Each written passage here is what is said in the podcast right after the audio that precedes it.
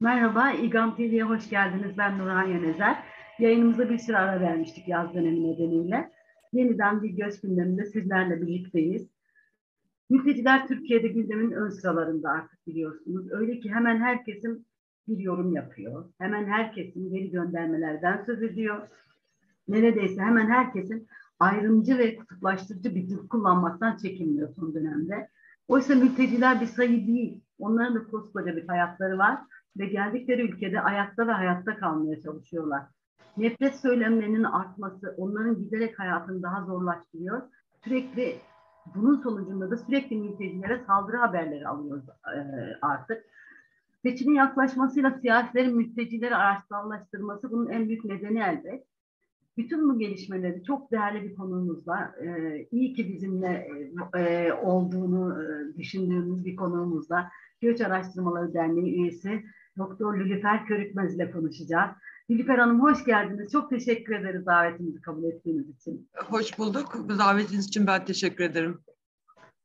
Şimdi bundan birkaç yıl önceydi daha e, ki 2018 yılı diye hatırlıyorum. Biliyorsunuz entegrasyon ve uyum konuşuyorduk. Şimdi ise Türkiye'de mülteciler için bir korku atmosferinden söz ediyorduk. Sizce oradan buraya nasıl geldik? Ee, sanırım birkaç şey bir arada konuşmamız gerekiyor bunun için. Ee, bunun en önemli hani ayaklarından birisi elbette ki e, biliyoruz seçim atmosferi. E, seçim atmosferi aynı zamanda ülkedeki kutuplaşmayla da birlikte gidiyor. E, dolayısıyla göçmen karşıtlığı ve göçmen hani kabulünü destekleyen gruplar politik kampları da bölünmüş ve dolayısıyla seçimden de seçim ortamıyla da birleştirilerek bu mesele tartışılıyor. Ee, bir diğer elbette ki ekonomik ve e, politik kriz aslında ülkedeki. E, doğrudan e, mültecilerin Türkiye'de oluşuyla ilgisinin olup olmadığı çok tartışmalı ve hani olmadığı yönünde e, uzman görüşlerine rağmen ekonomik krizin e, ne diyelim öfkesinin hedefi haline geldi e, mülteciler. Ve elbette ki bu iki şeyde ortamda aynı zamanda hani genel ülkedeki sıkışmışlık haliyle, politik sıkışmışlık haliyle de birlikte mülteciler bunun maalesef günah keçisi haline geldi ve e, entegrasyondan ve hatta daha ileri düzeyde hani haklarla birlikte birlikte yaşamaktan eşit e, ve barışçıl hayat kurmaktansa bugün e, ne doğru ne yanlış, hayır o iş öyle değil diye e, konuşmalar yapmak durumunda kalıyoruz maalesef.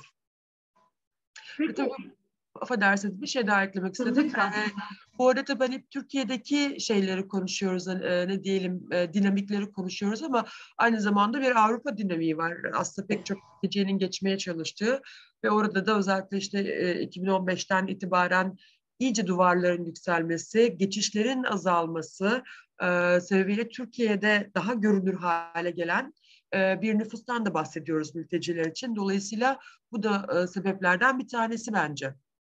Bir de tabii Avrupa'da popülist e, siyasilerin yükselmesi ve seçim kazanmaları e, onların da gerçekten bu araçsallaştırma konusunu ayyuka çıkarmalarına neden oldu ve gerçekten e, onların da söylemleri Türkiye'de olduğu gibi halkta da karşılığını buluyor neredeyse.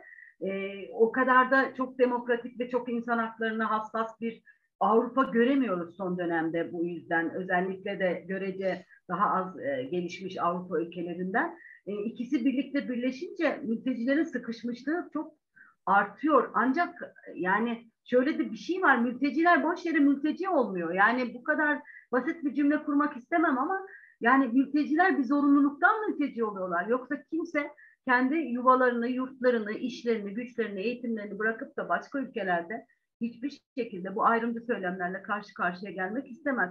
Ama şimdi şöyle de bir şey var. Eğer e, biraz alt metnine indiğimiz zaman sorunların tabii ki e, ben hep şunu söylüyorum. Pasta küçülünce günah keçisi en çok e, şey oluyor. Dezavantajlı gruplardan seçiliyor maalesef.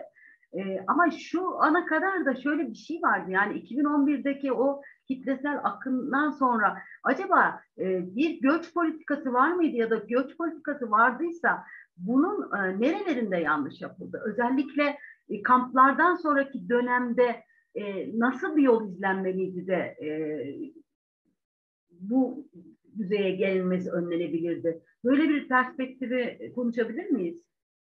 Tabii e, yani 2011'den itibaren e, aslında e, çok değişken bir göç politikasından bahsediyoruz ve son dönemlerde bir göç politikasının olmayışından bile bahsedebiliriz. Yani kötü bir göç politikası bile değil, neredeyse politikasızlık. Çünkü politika dediğimiz şey biraz böyle hani uzun vadelidir, dönüşüm sağlamaya başlar, hedefleri vardır falan. Ama maalesef çoğunlukla günübirlik değişen iç dinamik, iç politika dinamiklerine veya dış politika dinamiklerine göre değişen bir atmosferden bahsediyoruz politik anlamda. Yani göç yönetimi bu anlamda maalesef yok elimizde. E, 2011'den itibaren ise herhalde o dönemden beri yapılan en düzgün şeylerden bir tanesi e, açık kapı politikasıydı. Yani iltica temel e, insan haklarından bir tanesi ve bu e, güvenli e, can güvenliği temel insan haklarımızdan. Dolayısıyla bu sağlandı ama bundan itibaren gerek kampların yönetimi, transparan olmayışı, ulusal uluslararası denetlemeye göz, gözleme açık olmaması ve arkasından da hiçbir hazırlık yapılmaksızın e, şehirlere insanların gönderilmesi ne Türkiye'liler için ne e, şey için e, mülteciler için herhangi bir hazırlık yapılmadan kentlere gönderilmesinden bahsediyoruz. Bunu yaşadık. Dolayısıyla bu temel problemlerden bir tanesiydi.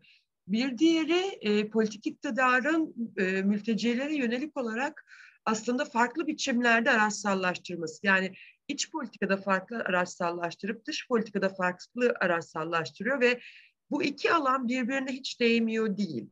Yani Avrupa'ya ben bakın mültecileri aldım ve bakıyorum tırnak içine söylüyorum bir söylem e, diyorsanız bu Türkiye'de de duyuluyor elbette ki. Ve dolayısıyla Türkiye'liler için e, bir ne diyelim e, bir bedel ödeme e, şeyi yükseldi, algısı yükseldi.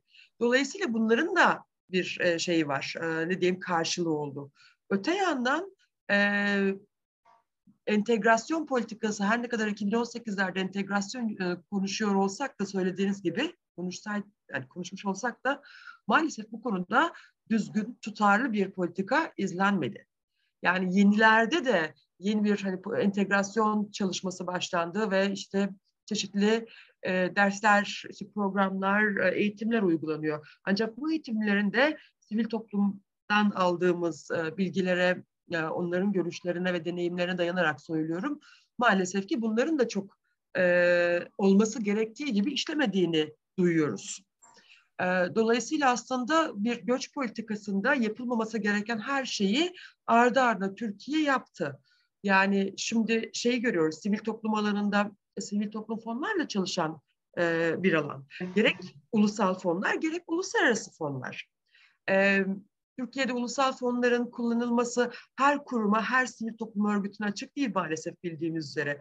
Dolayısıyla ulusal, Türkiye'de sivil toplum özellikle eleştirel e, sivil toplum fonları, uluslararası fonlara çok bağımlı pek çok örgüt. Evet. E, aynı zamanda yani e, hükümete yakın olanlar, daha eleştirel olmayanlar da uluslararası fonlardan yararlanıyor. Buradaki bir hani yanlışın da altını e, çizmiş olayım, düzeltmiş evet, olayım. Evet. Ve dolayısıyla bu fonlar artık 10 sene sonra artık hani acil yardımın ortadan kalkmış olması, entegrasyonun çok hızlı adımlarla yerleşmiş olmuş olması beklenir. Dolayısıyla ülkeden çıkmaya başlayacaklar. Çıkış stratejileri üzerine konuşuluyor.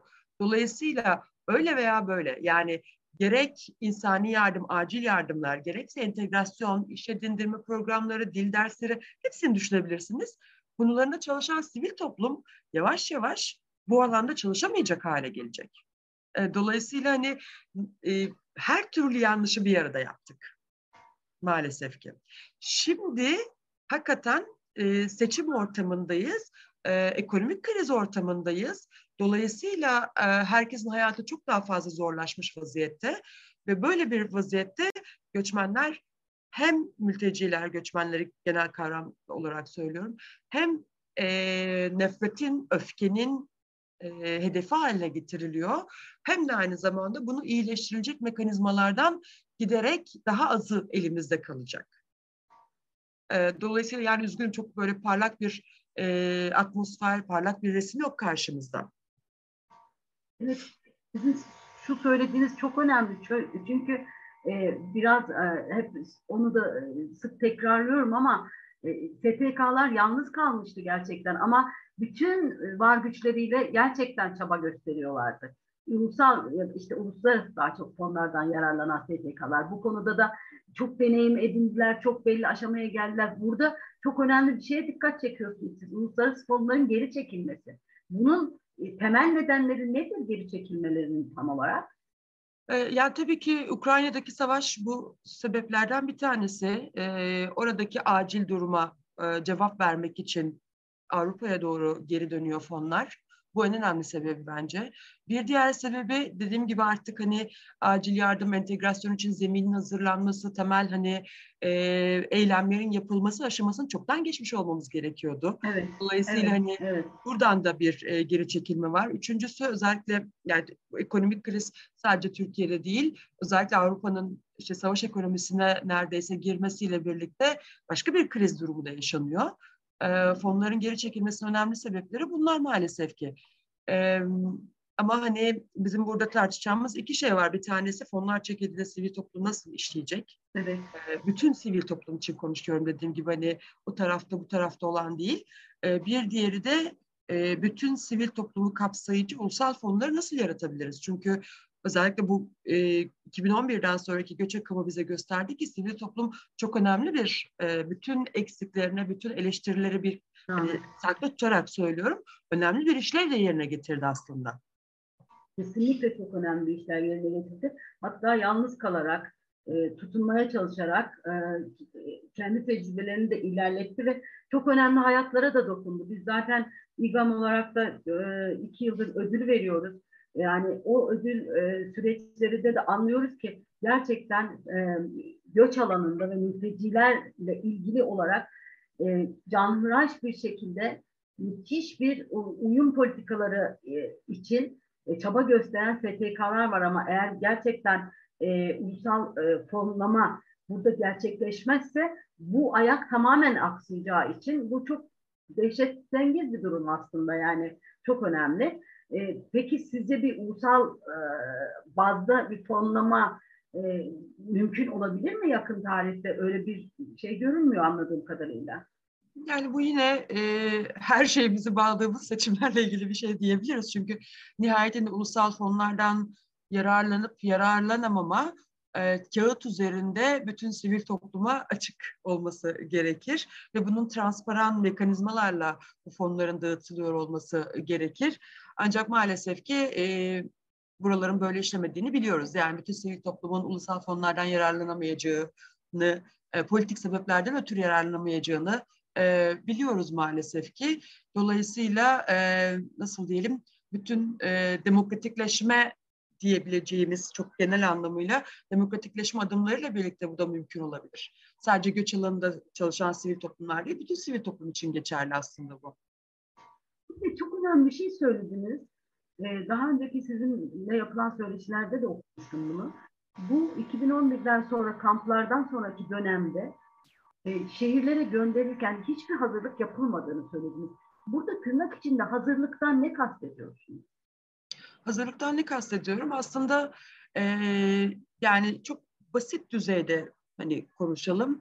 E, birincisi e, insan bu kadar büyük bir nüfus kentlere aktığında ortaya çıkabilecek bir takım sorunlar, şeyler var değil mi? İhtiyaçlar var ve bu ihtiyaçlar karşılanmadığında ortaya bir çıkabilecek sorunlar var. Burada e, ilk önce hani barınma, beslenme, sağlık, eğitim gibi e, temel ihtiyaçlardan bahsediyorum e, hatırlayın e, hala daha aslında hatırlamaya da çok gerek yok. Hala daha barınma mülteciler için en önemli problemlerden bir tanesi. Bir diğeri güvenceli iş. Yani e, şu anlaşılmasın herkese mutlaka iş verilecek anlamda değil. Bunun olması beklenir ama ütopik göz, hani şeyi bırakalım. Hı hı. E, do, e, nasıl diyelim sigortalı çalışmanın sağlanması, işverenin izin almasıyla değil kendi izin mekanizmaları oluşturarak sigortalı e, işe erişimin olması gibi şeylerden bahsediyorum. Bu birincisi. İkinci problem ise hakikaten e, hem mültecilerin Türkiye'deki sosyal hayat entegrasyonu hem de vatandaş olanların vatandaş olmayanlarla birlikte yaşaması için gerekli hazırlık. Örneğin eğitim alanında yani hem öğrencilerin hem velilerin hem öğretmenlerin ve aynı zamanda işte okul sistemindeki yöneticilerin buna hazırlık hazırlanmış olması gerekir. Şu anda neyi görüyoruz? Yükselen ırkçılıkla, işte ayrımcılıkla, göçmen karşıtlığıyla birlikte okullarda çocukların çok ciddi bir e, ne diyelim dışlama e, deneyimi yaşadığını görüyoruz. Bazı durumlarda çok travmatik deneyimler yaşadığını görüyoruz. Dolayısıyla bütün bu hazırlıklar her anlamıyla hem kültürel hem de temel ihtiyaçlar bakımından yapılmadığında karşımıza kocaman bir katastrof çıktı. Yani e, Türkiye bunun e, ne diyelim daha önce bu kadar büyük göç almamıştı ama bunu e, bilebilmek için illaki böyle bir deneyim yaşamış olmamız gerekmiyordu. E, çok hani basit bir örnek e, köyden kente geçin geç, e, şey göçün yarattığı kentlerdeki fiziksel problemlerden kültürel hani sonuçlarına kadar e, bir kocaman bir deneyimimiz var.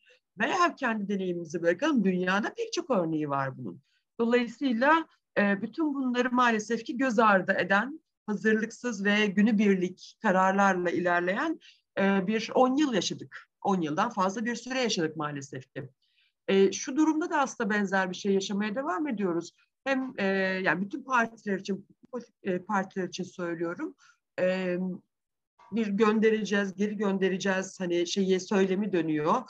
İşte bazıları hani otobüse bindirip göndereceğim, hak falan dinlemem diyor. Bazıları işte e, davulla zurnayla, bazıları onurlu dönüş veya bazıları işte oradaki e, ne diyelim yaşam alt koşu şeylerini koşullarını yaratarak göndereceğiz diyor.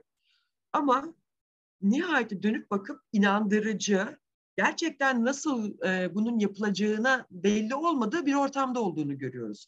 Yani hangi bölgeye nasıl gönderilecek insanlar? Yani sadece e, biriket evlerden ibaret değil yaşam. İkincisi Suriye'nin Suriye için konuşuyorum şu anda sadece. Elbette ki işte e, sadece Suriye'den gelen mülteciler yok. Ama Suriye için bile Suriye'nin her yerinden gelmiş insandan bahsediyoruz. Hepsini belirli bir bölgeye göndermek e, ve herkesin gideceğini ummak gerçekçi değil. Yani değil mi? E, şeyden e, daha güneyden gelenler için kuzeyde bir yaşam kurmasını beklemek, oraya dönmeyi dönme istekli olmalarını beklemek gerçekçi değil. Ee, insanları otobüse bindirip göndermek gerçekçi değil. Yani işte resmi rakamlarla bile baksak işte 4 milyon insanı otobüsle göndermek de gerçekçi değil. Burada doğmuş, burada e, ne diyelim çocukluğunu geçirmiş, burada genç olmuş insanları göndermek de gerçekçi değil. Ne de hani hak perspektifine sığar. Ne de bütün koşullar sağlanmış olsa dahi hayatını burada yeniden kurmuş insanları zorla göndermenin kendisi bir başka problem. Hem etik e, yani ahlaki bakımdan hem politik bakımdan da bir başka problem. E, geri göndermeyi bir kenara hani nasıl olacağını bir kenara bırakalım. Bu kadar e, ne diyeyim yüksek perdeden bütün bunları tartışılıyor olması aynı zamanda şu anda Türkiye'de yaşayan mültecilerin hafızasında bir yer ediniyor kendilerinin nereye pozisyonlandığının elbette ki farkında insanlar. Kendilerine yönelik e, dışlamanın, nefretin, öfkenin farkındalar.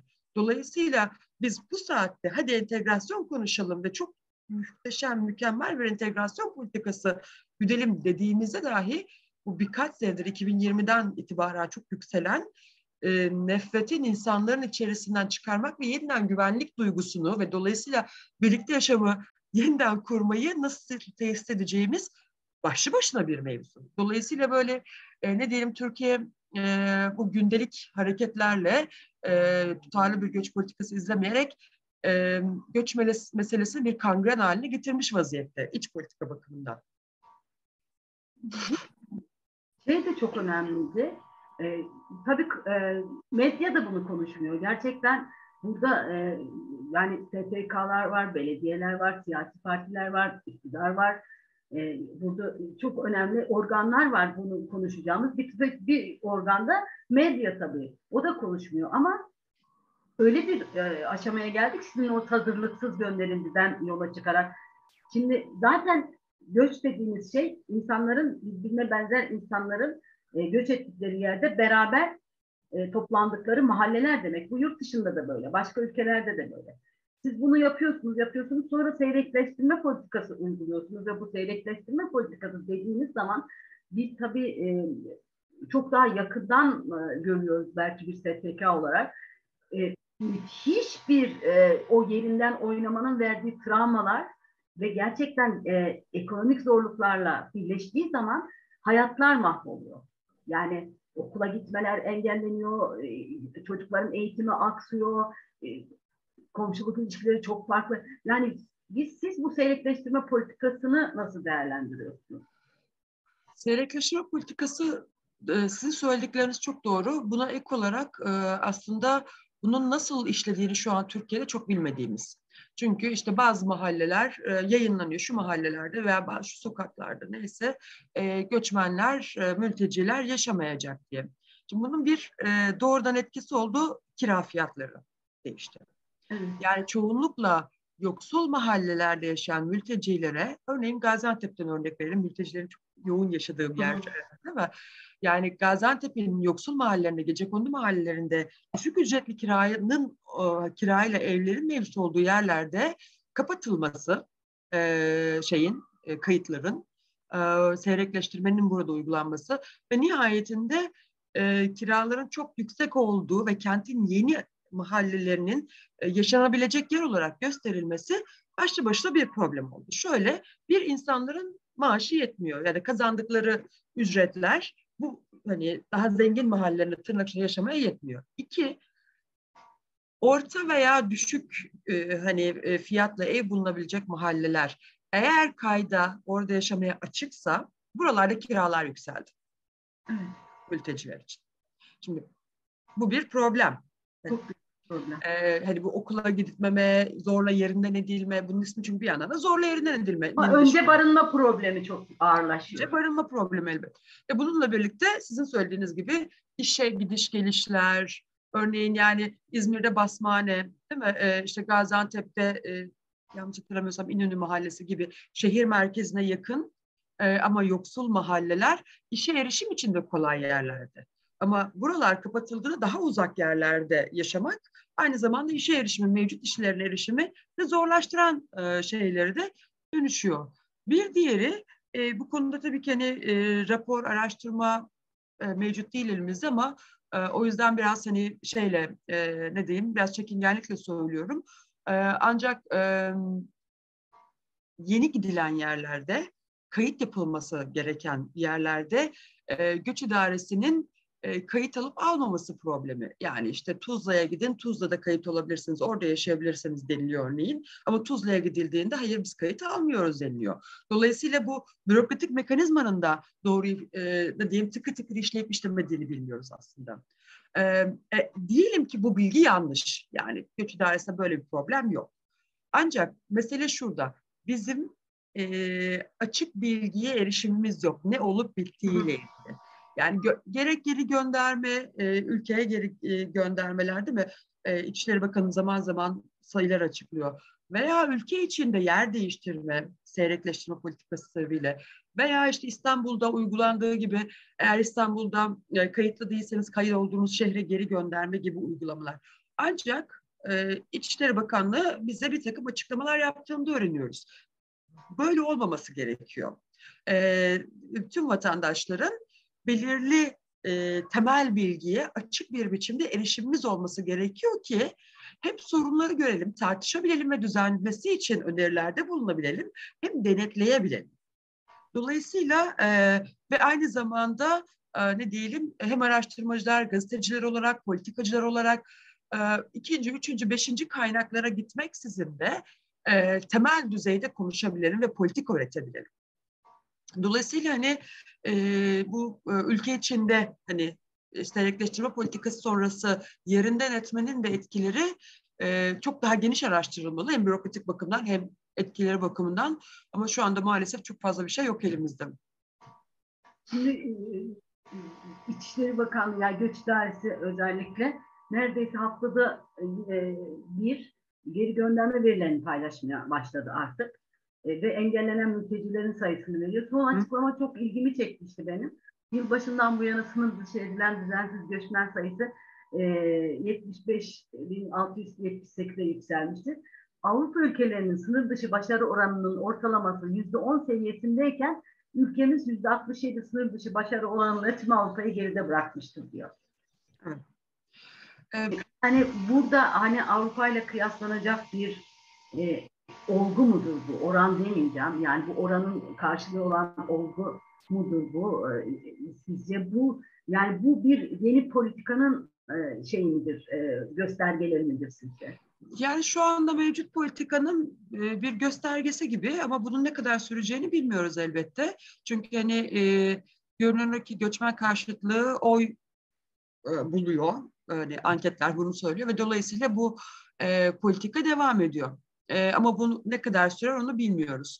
E, şimdi Avrupa ile kıyaslama biz hani e, ne diyelim insani, ahlaki, politik olarak doğru bulmayabiliriz bu karşılaştırmayı ki e, yani e, bunun bir başarı olarak adlandırılmasını da e, çok doğru hani insani olarak bulmuyorum ama şöyle e, sonuçta bir realite var. İnsanlar deport ediliyor ve e, devletler buradaki tırnak içinde başarılarına bakıyorlar. Yani benim politikam ne kadar işliyor ve veya nerelerde tıkanıyor. Yani Avrupa'da uzun yıllardır e, konuşulan bu deportasyon e, gap e, boşluğu e, yani alınan kararlarla gerçek gerçekleştirilen deportasyon arasındaki farkı uzun süredir konuşuyorlar.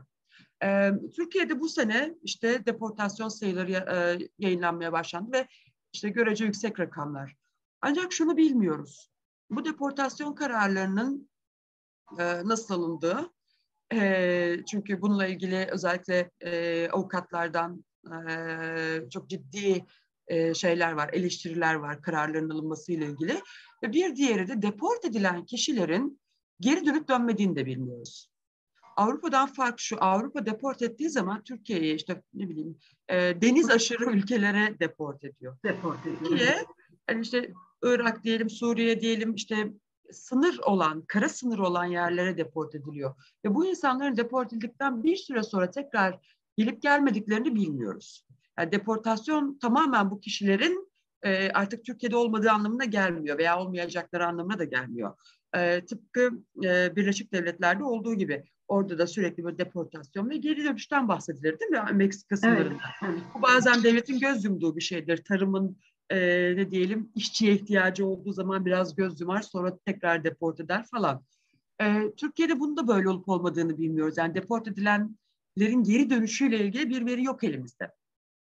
E, çünkü deport edilen yerin e, hali hazırda çok yaşanabilir bir yer olmadığını farkındayız. Güvenlik evet, problemleri evet. falan filan. Dolayısıyla e, e, geri dönüyor olmaları bir şekilde yüksek ihtimal bu şeyin. E, dolayısıyla bu tırnak içindeki başarının e, uzun vadeli bir başarı mı yoksa kısa dönemli hani sadece bir hareket oluşturan bir e, fenomen mi olduğunu bilmiyoruz maalesef. Tabii burada şu, şöyle bir şey de var. Geçen gün çok dikkatimi çeken ana muhalefet partisi liderinin bir açıklaması olmuştu. Suriyelileri e, okey diyor kendi e, Davut Zurna'yla gönderme isteğini tekrarlıyor ama bir taraftan da Afganlara ayrı bir ayrımcılık uygulanıyor. Çünkü onlar kaçak yakalayacağız diyor. Şimdi e, a, burada bir de e, Afganistan gerçeği var. Yani ülke kuraklık, sel, deprem, yoksulluk ve e, gerçekten zulüm uygulanan bir rejim yani rejim olarak zulüm uygulayan bir rejimle karşı karşıyayız son bir senedir. Şimdi o, oradakileri de e, kaçak yakalayacağız demek yani buraya hasbel kadar gelmiş insanları e, güvencesini bir kere riske attığı gibi ikincisi de burada başka bir politikasızlığı görüyoruz diye düşünüyorum Afgan. Yani bu sınır bölgelerinde nasıl bir işlem yapılabilir sizce? Yani kayıt mı alınmalı? Ne yap yani onlar çünkü uluslararası korumaya da başvuramıyorlar. Yani kaçak diye suçlu diye neredeyse yaptalandıkları için ve böyle muamele gördükleri için uluslararası korumaya başvurmaya hakları var aslında. Onu da başvuramıyorlar. Burada bir de Afgan gerçeği var. Bu, bu tarafı nasıl değerlendiriyorsunuz? Yani e, aslında e, bütün eleştirilerimize rağmen eskideki e, şöyle veya böyle elimizde e, ne diyeyim işlese güzel işleyecek bir sistem var değil mi? Yani insanlar e, eksiklerine rağmen diyorum.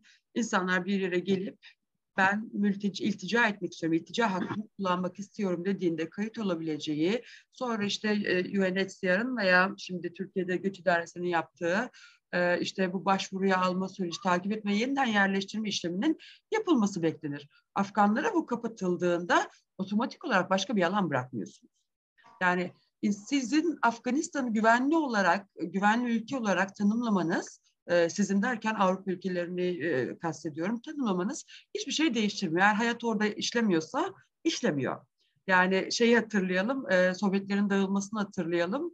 E, sadece ekonomik kriz sebebiyle yani e, can güvenliği problemi olmaksızın ekonomik sebeplerle yüksek miktarlarda mevsimlik ve e, ne diyeyim, daha uzun vadeli göçleri gördük.